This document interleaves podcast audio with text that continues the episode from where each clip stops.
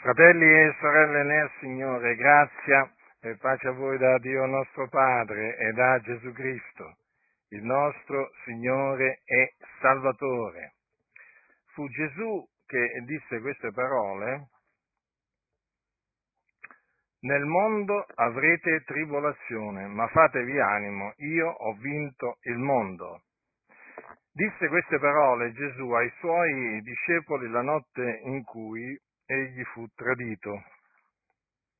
Quindi noi sappiamo che per certo nel mondo saremo tribolati. Tribolati perché il mondo è un mondo di tenebre, noi siamo la luce del mondo e le tenebre odiano la luce e quindi affliggono la luce.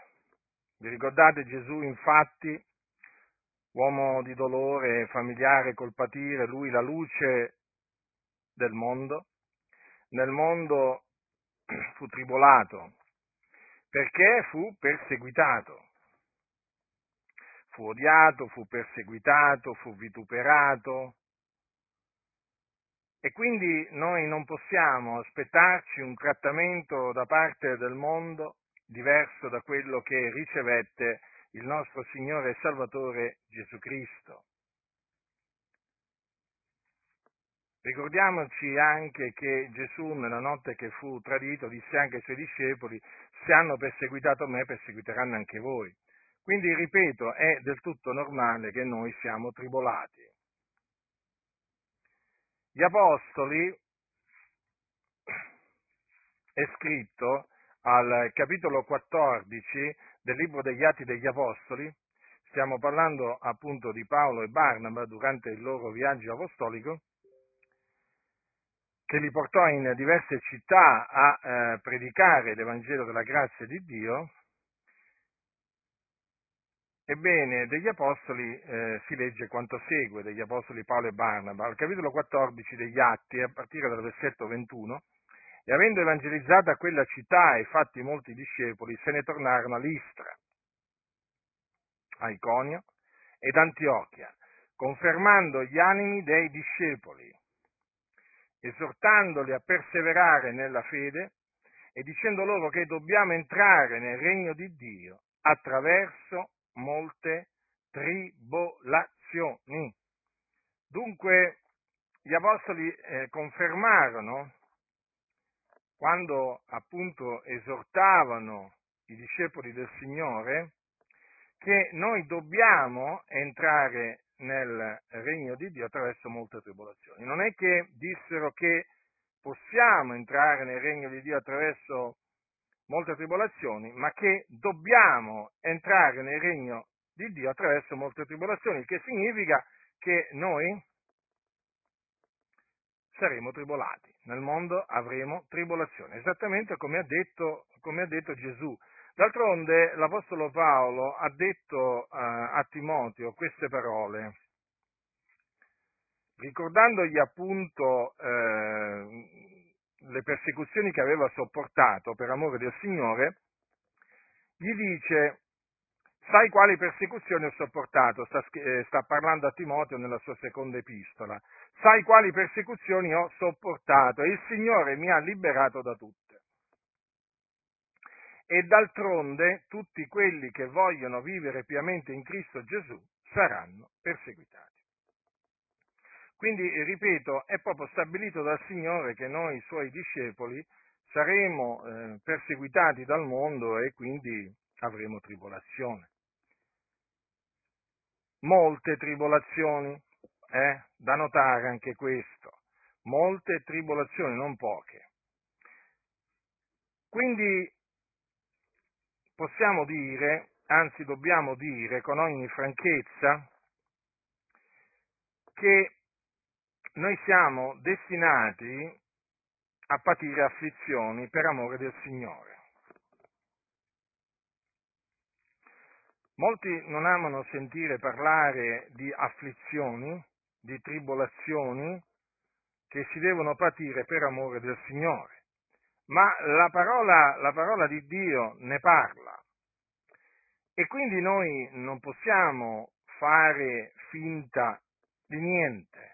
Non possiamo parlare come se le afflizioni non facessero parte della vita nostra, perché le afflizioni fanno proprio parte invece della nostra vita. È qualcosa proprio che Dio ha stabilito. Ma è bene naturalmente che sappiate anche questo, che le afflizioni sono utili. Le afflizioni sono utili perché producono pazienza. L'Apostolo Paolo, infatti, dice quanto segue ai santi di Roma, al capitolo 5. Giustificati dunque per fede, abbiamo pace con Dio per mezzo di Gesù Cristo, nostro Signore, mediante il quale abbiamo anche avuto per la fede l'accesso a questa grazia, nella quale stiamo saldi e ci gloriamo nella speranza della gloria di Dio. E non soltanto questo, ma ci gloriamo anche nelle afflizioni, sapendo che l'afflizione produce pazienza, la pazienza esperienza e la esperienza speranza. Dunque, come potete vedere, l'afflizione produce pazienza e noi tutti abbiamo bisogno di pazienza. Ecco perché il Signore ci affligge nella sua fedeltà. È stato un bene per me l'essere afflitto onde io imparassi i tuoi statuti, dice il salmista. Ebbene, nell'afflizione, fratelli, si impara ad essere pazienti, perché l'afflizione produce pazienza e la pazienza esperienza e l'esperienza speranza. Quindi vedete che il risultato dell'afflizione, il prodotto dell'afflizione nella nostra vita è un prodotto positivo. Quindi quando noi siamo afflitti a motivo della parola di Dio, noi dobbiamo sempre considerare che il Signore fa sì che nella nostra vita eh, si, eh, diciamo, eh, arrivi l'avversità, o meglio, il Signore fa sì che crea l'avversità nella nostra vita per, affinché noi siamo afflitti, ma affinché l'afflizione poi produca nella nostra vita pazienza. Perché la pazienza è qualcosa di cui noi abbiamo tutti bisogno. Non è che c'è qualcuno tra noi che può dire di non avere bisogno della pazienza. Nel, nell'epist- nella, nell'epistola di Giacomo, il fratello del Signore, leggiamo, eh, leggiamo per esempio, siate dunque pazienti, fratelli, fino alla venuta del Signore. Ecco l'agricoltore aspetta il prezioso frutto della terra, pazientando finché esso abbia ricevuto la pioggia della prima e dell'ultima stagione. Siate anche voi pazienti rinfrancate i vostri cuori perché la venuta del Signore è vicina. Quindi noi abbiamo bisogno di pazienza. Noi stiamo aspettando il Signore e lo stiamo aspettando con pazienza. Ora l'afflizione produce pazienza. Vedete che è un comando quello di essere pazienti? E non solo, noi abbiamo anche praticamente un esempio di pazienza nei profeti. Infatti dice sempre Giacomo più avanti, Prendete, fratelli, per esempio, di sofferenza e di pazienza i profeti che hanno parlato nel nome del Signore. Infatti noi sappiamo che i profeti furono vituperati, perseguitati a motivo del Signore, a motivo della parola che essi trasmettevano al popolo ribelle. Prendete per esempio Isaia, Geremia e altri, e altri profeti. Il Signore li suscitò e li mandò ad esortare il popolo malvagio che si era abbandonato a ogni sorta di iniquità affinché il popolo si eh, convertisse dalle sue vie malvagie e tornasse al Signore. Ma i profeti, a motivo proprio di questo messaggio che il Signore affidò loro, soffrirono, soffrirono molto. E naturalmente pazientarono, aspettarono il Signore con pazienza. Dunque, in mezzo, in mezzo alle afflizioni, i profeti furono pazienti, come lo dobbiamo essere noi. Dice infatti l'Apostolo Paolo ai santi di Roma, pazienti nell'afflizione. Sì, dobbiamo essere pazienti nell'afflizione come lo furono i profeti del Signore. Non solo, Giacomo mh, proseguendo dice, ecco, noi chiamiamo beati quelli che hanno sofferto con costanza, cioè con pazienza. Avete udito parlare della costanza di Giobbe avete veduto la fine riservatagli dal Signore, perché il Signore è pieno di compassione e misericordioso. Vedete? Sì, sono beati quelli che soffrono con pazienza. Infatti vi ricordate di Giobbe, la sua pazienza in mezzo all'afflizione? Eh? Persino il mondo, dico, persino il mondo, spesso cita la pazienza di Giobbe. Giobbe fu paziente, è un esempio di eh, uomo che fu paziente nell'afflizione, fu una grande afflizione quella che, diciamo, piombò Giobbe. Quindi Giobbe fu paziente, però noi vediamo, abbiamo visto la fine che il Signore gli riservò. Mm?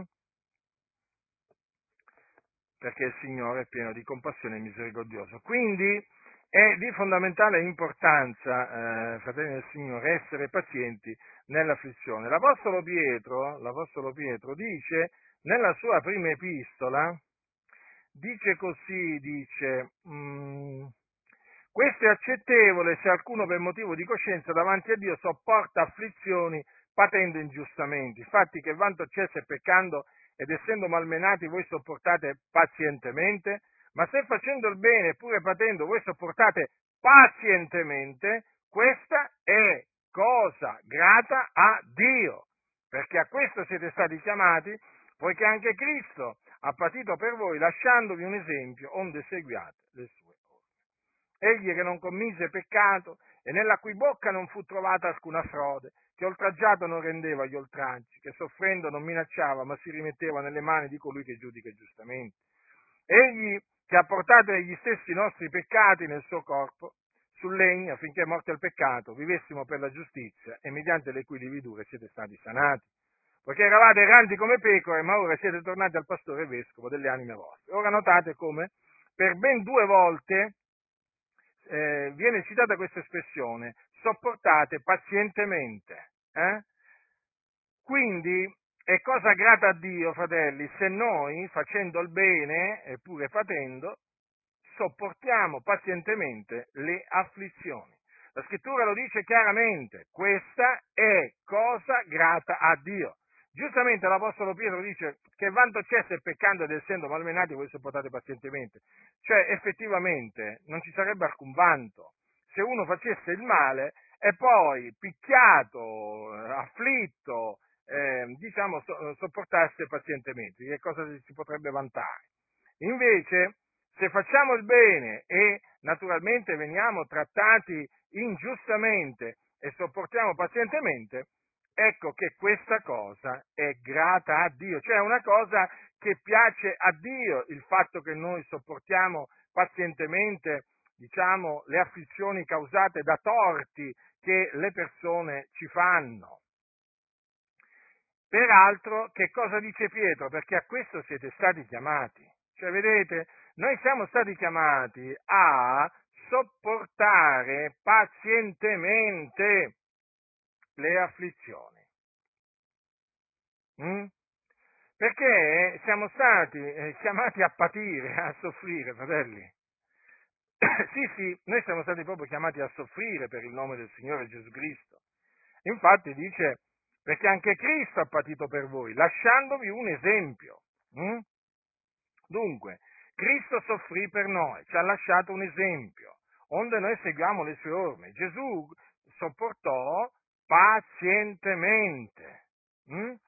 Lui che non aveva commesso peccato, nella cui bocca non fu trovata alcuna frode, che cosa, come si comportò in mezzo all'afflizione? Oltraggiato non rese gli oltraggi, soffrendo non minacciò. E che fece allora? Si rimise nelle mani di colui che giudica giustamente.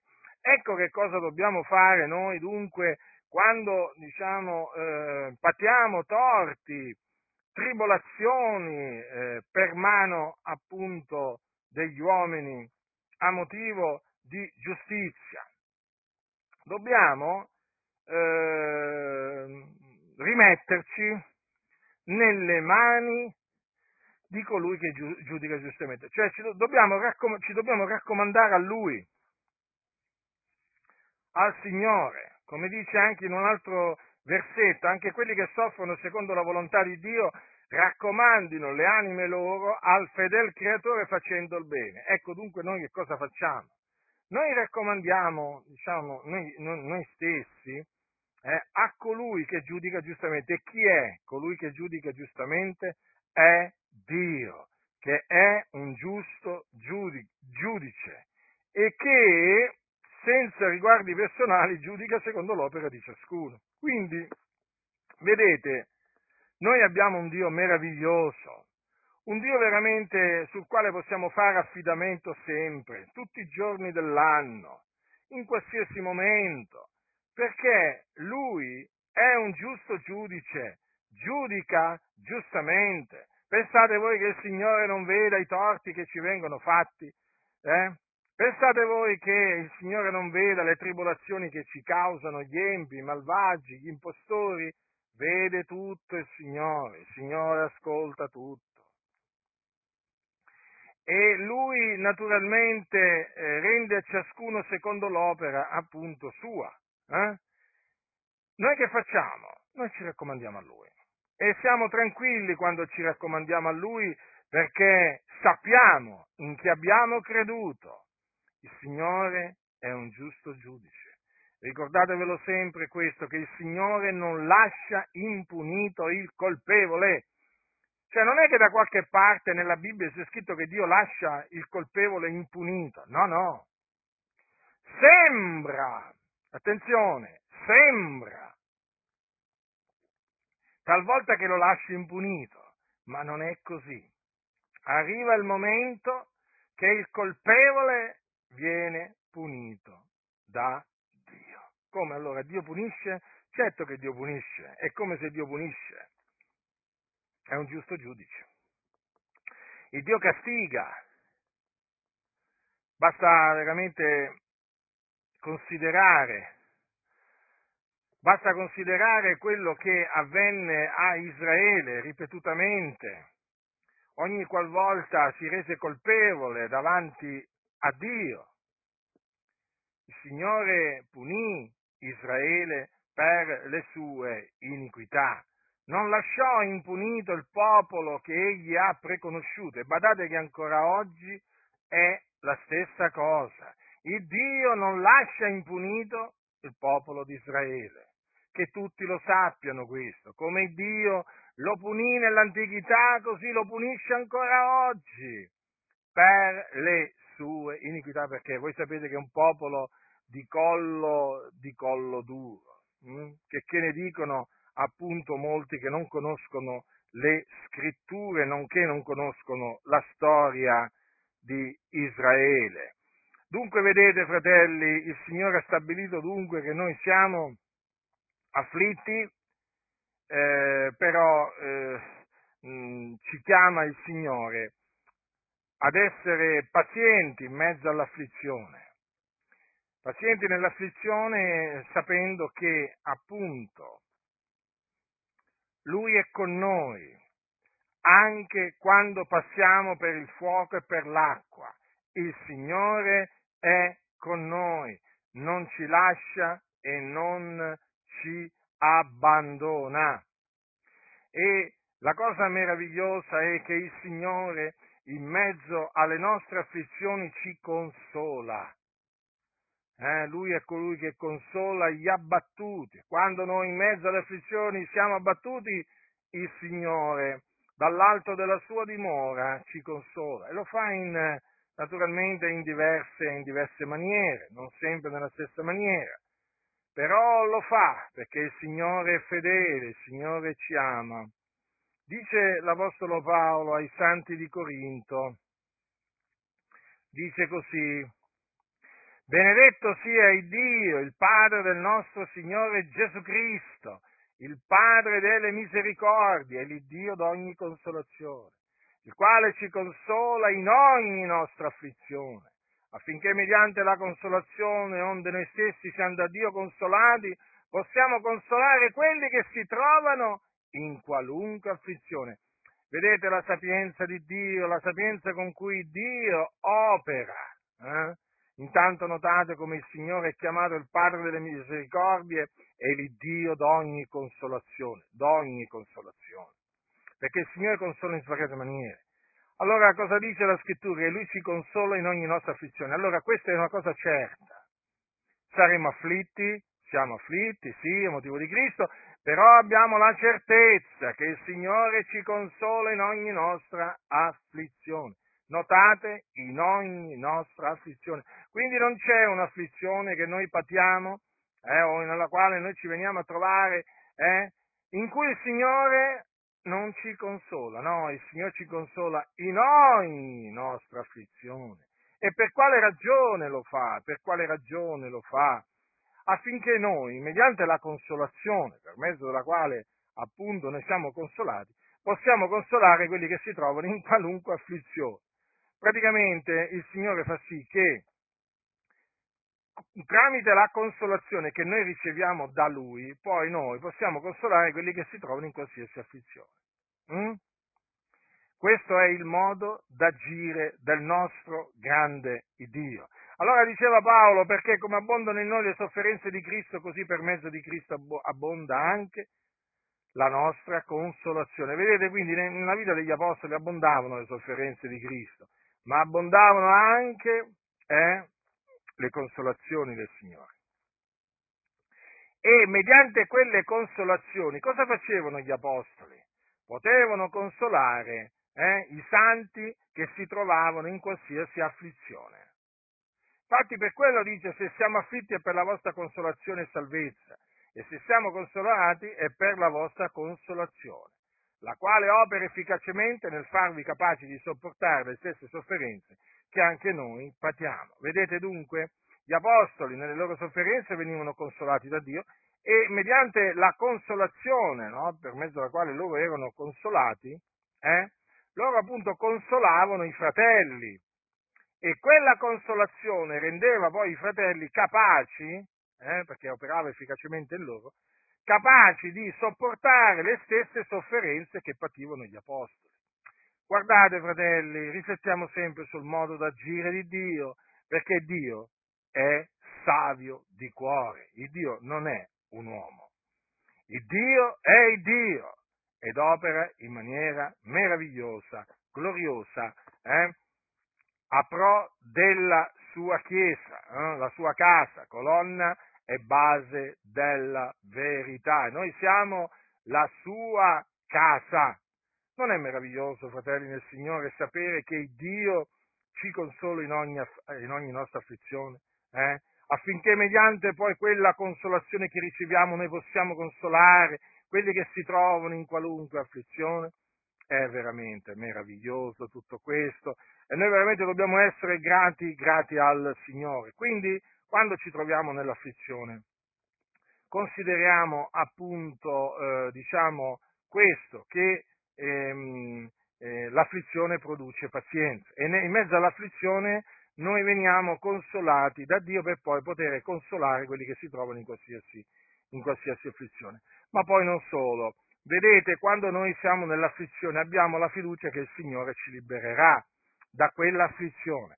Dice la scrittura, molte sono le afflizioni del giusto, ma l'Eterno lo libera da tutte. Voglio ricordarvi a tale proposito un'affermazione del nostro caro fratello Paolo da Tarso, quando eh, lui dice già l'ho letta prima, ma ve la rileggo. Sai quali, dice a Timoteo, sai quali persecuzioni ho sopportato e il Signore mi ha liberato da tutte. Vedete? Il Signore l'aveva liberato da tutte le persecuzioni. Il Signore è fedele, fratelli, mantiene la parola data. Eh? E il Signore ci libera dalle, eh, nostre, dalle nostre afflizioni. Peraltro l'Apostolo Paolo a tale proposito ricorda un'afflizione grande che, che colse lui e i suoi compagni in Asia.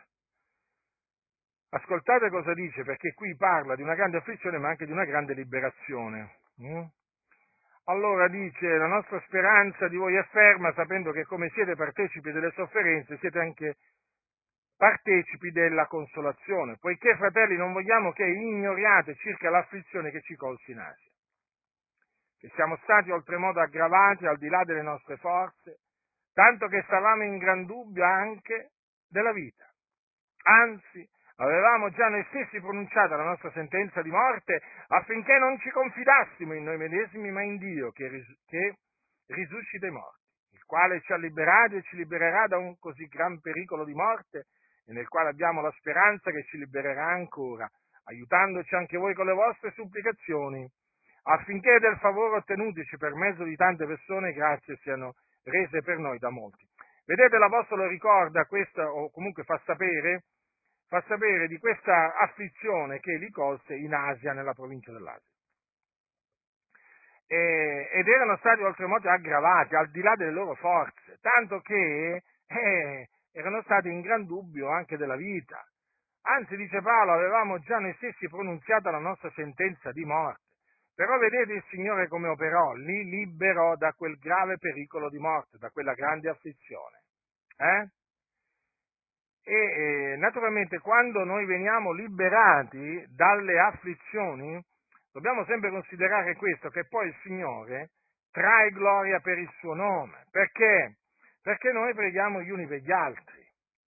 Noi quando appunto vediamo un fratello nell'afflizione, noi lo consoliamo, ma anche preghiamo il Dio affinché lo liberi da quell'afflizione. Quando poi il Signore lo libera, allora che cosa succede? Il nome del Signore viene glorificato, gli vengono rese azioni, azioni di grazia. Hm? E questa è una cosa, è una cosa eh, grata al Signore. È giusto che Dio sia ringraziato dopo che appunto libera i suoi dalle loro afflizioni. Quindi non ci dobbiamo perdere d'animo, fratelli del Signore, in mezzo, in mezzo, a, in mezzo alle afflizioni, ma dobbiamo, dobbiamo pazientare, essere pazienti, sapendo che viene il momento in cui il Signore poi ci libera da quell'afflizione e comunque sia, il Signore in mezzo all'afflizione è vicino a noi, non ci lascia, non ci abbandona. Il Signore ci consola in ogni nostra afflizione. Quante volte l'abbiamo visto questo? Non ci dimentichiamo delle consolazioni del Signore, eh? Non ci dimentichiamo, fratelli, delle consolazioni del Signore, perché il Signore ci consola. Talvolta noi non ce ne rendiamo conto, eh? Ma il Signore ci consola in ogni nostra afflizione, come dice la Sacra Scrittura. Talvolta abbiamo bisogno veramente di fermarci, di considerare le cose, eh? che talvolta corriamo, perché se noi ci fermiamo e consideriamo il modo d'agire di Dio, se noi meditiamo le nostre vie, ci accorgeremo veramente che Dio è il Dio di ogni consolazione e che ci ha consolati in ogni nostra afflizione. Se io veramente dovessi, dovessi veramente riflettere a tutte le afflizioni che ho patito fino adesso, a motivo di Cristo, devo veramente riconoscere che il Signore mi ha consolato in ogni mia afflizione. Non posso fare altrimenti, perché come dice la sua, ehm, la sua parola. D'altronde noi sappiamo che quante sono le promesse di Dio, tutte hanno in Lui il loro sì. Perciò, dice Paolo, per mezzo di lui si pronuncia l'amen alla gloria di Dio, in grazia del nostro ministero. Dunque è, è sempre molto importante, fratelli, parlare, parlare appunto eh, delle afflizioni che, eh, che, ci colpiscono, perché mm, diciamo in mezzo alle afflizioni il Signore manifesta, eh, manifesta la sua, la sua fedeltà, la sua, le sue compassioni, la sua, la sua misericordia, verso, verso di noi, consolandoci. E guardate che le consolazioni del Signore si sentono, eh? le consolazioni del Signore si sentono, quando Lui si consola, noi lo sentiamo. È come quando qualcuno ti consola, quando un essere umano ti consola, lo senti? Sì che lo senti. E così anche quando il Signore ti consola, tu lo senti. Lo senti, perché è qualcosa, la, la consolazione del Signore è qualcosa di reale. D'altronde parliamo di un Dio vivente. Noi non andiamo dietro gli idoli muti, eh? come fanno i pagani che non conoscono Dio, che vanno in visibilio, eh? si entusiasmano per, gli, per, quegli spauracchi dei loro, idoli che, dei loro idoli che portano in processione, ogni tanto qualcuno si frantuma a terra, ogni tanto qualcuno prende fuoco, eh?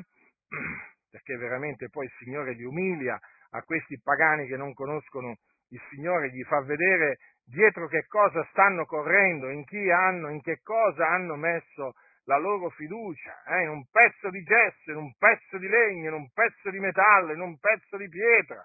Ecco in chi hanno riposto la loro fiducia i pagani che non conoscono il Dio e che vanno dietro gli idoli muti.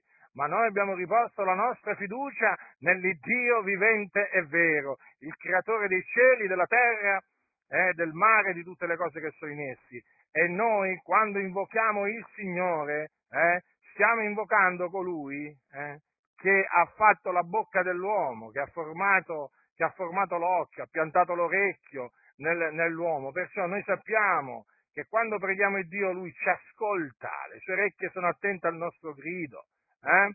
Il Signore vede, vede le nostre lacrime, eh? anzi sono raccolte le nostre lacrime nei suoi otri. Meraviglioso è il Signore. Il Signore conosce a fondo le nostre vie. Il Signore non è che c'è una via nostra che a Lui è sconosciuta. Il Signore sa tutto di noi, conosce ogni nostra afflizione, anche quelle afflizioni che non, che non, che non diciamo ad altri, che ci teniamo, che ci teniamo per noi. Mm? Sì, il Signore le conosce una per una e ci consola.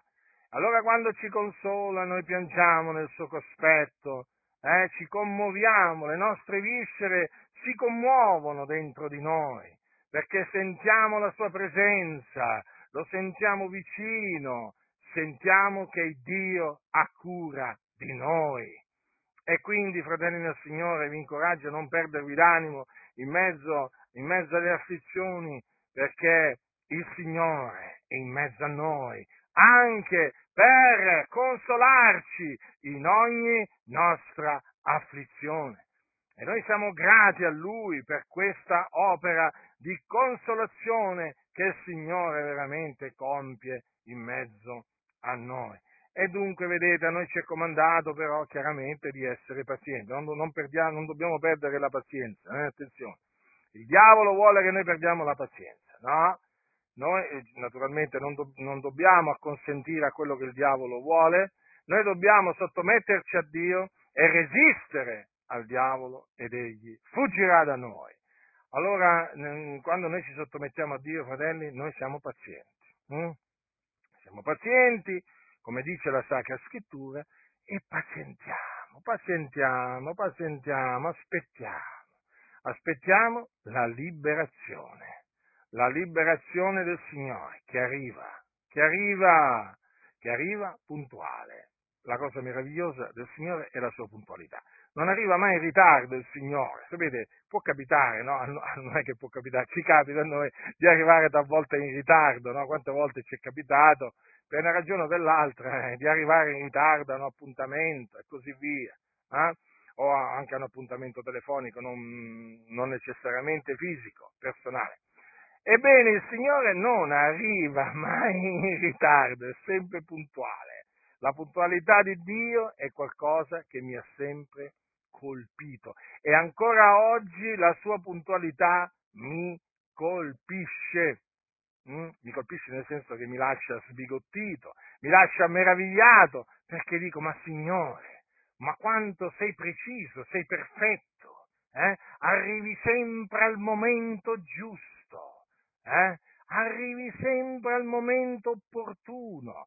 Ma perché? Ma perché egli è Dio, egli non è un uomo. Dunque siamo pazienti, prendiamo esempio eh, dai profeti che hanno parlato nel nome del Signore, prendiamo esempio da Giobbe, mm? prendiamo esempio da Giobbe, no? imitiamo la sua, la sua pazienza che poi avete visto poi alla fine il Signore gli restituì tutto quello che aveva. A proposito di Giobbe, leggiamo qualcosa sulla fine riservatagli dal Signore, perché spesso veramente rischiamo di dimenticarci della fine riservatagli dal Signore, perché Giacomo, Giacomo ha parlato della fine riservatagli dal Signore, eh? come ho letto poco fa, dice, dice, avete veduto la fine riservatagli dal Signore perché il Signore è pieno di compassione e misericordioso. E vediamola questa fine riservatagli dal Signore. Eh? Allora dice la Sacra Scrittura eh, quanto segue. Allora, quando Giobbe, siamo al capitolo, l'ultimo capitolo praticamente, 42esimo capitolo di Giobbe, dal versetto 10, quando Giobbe ebbe pregato per i suoi amici, l'Eterno lo ristabilì nella condizione di prima e gli rese il doppio di tutto quello che già gli era appartenuto. Tutti i suoi fratelli, tutte le sue sorelle tutte le sue conoscenze di prima vennero a trovarlo, mangiarono con lui in casa sua, gli fecero le loro condoglianze, lo consolarono di tutti i mali che l'Eterno gli aveva fatto cadere addosso, e ognuno d'essi gli dette un pezzo d'argento e un anello d'oro. E l'Eterno benedì gli ultimi anni di Giobbe più dei primi, ed egli ebbe 14.000 pecore, 6.000 cammelli, 1.000 paia di bovi e 1.000 asine. E sebbe, e, e sebbe pure sette figlioli e tre figliole e chiamò la prima colomba, la seconda cassia, la terza cornostibia, e in tutto il paese non c'erano donne così belle come le figliole di Giobbe. Il padre assegnò loro un'eredità tra i loro fratelli. Giobbe, dopo questo, visse 140 anni e vide i suoi figlioli e i figlioli dei suoi figlioli fino alla quarta generazione. Poi Giobbe morì vecchio e sazio di giorni. Ecco la fine riservatogli dal Signore a Giobbe, a quell'uomo giusto che temeva il Dio, che fu paziente nell'afflizione. Pensate, il Signore benedì gli ultimi, gli ultimi anni di Giobbe più dei primi. Mm? Avete visto cosa fece il Signore? Eh? Qualcosa di meraviglioso. Lo ristabilì nella condizione di prima, anzi gli dice, gli rese il doppio di tutto quello che già gli era appartenuto. Pensate che Giobbe era un uomo ricco, eh? Prima che il Signore lo colpisse, era un uomo ricco. Sì, perché sapete, ci sono anche uomini, diciamo, ricchi che temono Dio dice che era, quest'uomo era il più grande di tutti gli orientali, però ricordiamoci che era integro, retto, temeva Dio e fuggiva il male, eh? ricordiamocele queste cose qua. Ebbene, vedete, il Signore benedisse gli ultimi anni di Giabbe più dei primi, quanto è misericordioso il Signore, eh? quanto è misericordioso il Signore, fratelli, quindi consideriamo la fine. Riservatagli dal Signore. Eh? Quindi non consideriamo solo diciamo, le afflizioni che patì Giobbe, consideriamo anche diciamo, la fine che il Signore, il Signore riservò. Quindi questa mia diciamo, predicazione è un'esortazione che vi rivolgo ad essere pazienti, ad essere pazienti nell'afflizione. Gli esempi, gli esempi naturalmente, allora in primis naturalmente c'è Gesù Cristo figlio di Dio, hm? uomo di dolore, familiare, col patire. Voi sapete quanto soffrì il Signore. Il Signore soffrì molto e naturalmente fu paziente nell'afflizione. Poi naturalmente ci sono gli, gli apostoli. Eh? Gli apostoli sono un esempio veramente di uomini che sono stati pazienti nell'afflizione. E poi naturalmente eh, ricordiamoci dei profeti, hm? dei profeti che hanno parlato nel nome del Signore perché sono, furono pazienti. È la caratteristica, la caratteristica di colui che teme Dio, che ama Dio, che ha fede in Dio è questa, cioè che nell'afflizione è paziente. Mm? La pazienza, fratelli. Ah, quanto è importante la pazienza. Certo, il Signore usa l'afflizione, ricordatevi, per provarci. Eh? Ricordatevi, ricordatevi, di questo perché non è che la, l'afflizione, diciamo, eh, piomba nella nostra vita così casualmente. Sapete che ci sono quelli che, che credono nel caso e nella fortuna e nella sfortuna. Allora noi non crediamo né nel caso né nella fortuna e nemmeno nella sfortuna. Noi crediamo in Dio. Eh? Dice, la, dice eh, Giacomo, fratelli miei, considerate come argomento di completa allegrezza le prove svariate in cui venite a trovarvi, sapendo che la prova della vostra fede produce costanza. La costanza compie appieno l'opera sua in voi, onde siate perfetti e completi di nulla mancanti. Quindi, praticamente eh, le afflizioni eh, sono appunto delle prove. Hm? Sono delle prove in cui veniamo a trovarci e sono delle prove che ci manda il Signore per provarci, per provare la nostra fede, perché la nostra fede ha bisogno eh, di essere provata. Ma vedete cosa dice Giacomo? Che la prova della vostra fede produce costanza. Lo abbiamo visto. L'afflizione produce pazienza. E quindi? Allora, che cos'è l'afflizione? La prova della nostra fede. Che cosa produce? Pazienza. Quindi è preziosa. Mm? Eh sì, bisogna riconoscerlo. Ecco perché il salmista, il, il salmista eh, diceva è stato un bene per me l'essere afflitto, onde io imparassi i tuoi statuti. Mm? Questo naturalmente lo si capisce, a un certo punto poi il Signore, il Signore ce lo fa capire, ce lo fa capire come se ce lo fa capire, che Lui ci ha afflitti nella, nella, sua, nella sua fedeltà. Il Signore non ci affligge perché ci, ci odia, il Signore ci affligge perché ci ama. E appunto, mediante l'afflizione, sapete cosa fa il Signore, fratelli? Ci apre le orecchie. Sì, sì. Ci apre le orecchie affinché noi prestiamo attenzione alla sua parola. Eh? Affinché noi impariamo a temerlo, impariamo a mettere mettere in pratica la sua parola, perché questo il Signore ci chiama a fare. Quindi noi lo esaltiamo il nostro Dio, lo esaltiamo perché Lui usa l'afflizione mm, per parlarci, mm, per, diciamo, farci riflettere sulle nostre vie e farci abbandonare vie sbagliate eh, che magari noi stiamo, noi stiamo seguendo. E dunque vedete che il Signore, il Signore usa l'afflizione per il nostro bene. Sì, affinché noi impariamo i suoi statuti, a mettere in pratica i suoi statuti. Quindi non vi perdete d'animo, lo ripeto, in mezzo all'afflizione, siate pazienti, raccomandate l'anima vostra al Signore facendo il bene, e ricordatevi che l'afflizione produce, l'afflizione produce pazienza, ricordatevi che comunque sia il Dio in mezzo all'afflizione vi consola e ricordatevi che il Signore vi trarrà fuori dalla vostra afflizione affinché il nome suo sia glorificato. La grazia del Signore nostro Gesù Cristo sia con tutti coloro che lo amano con purità incorrotta.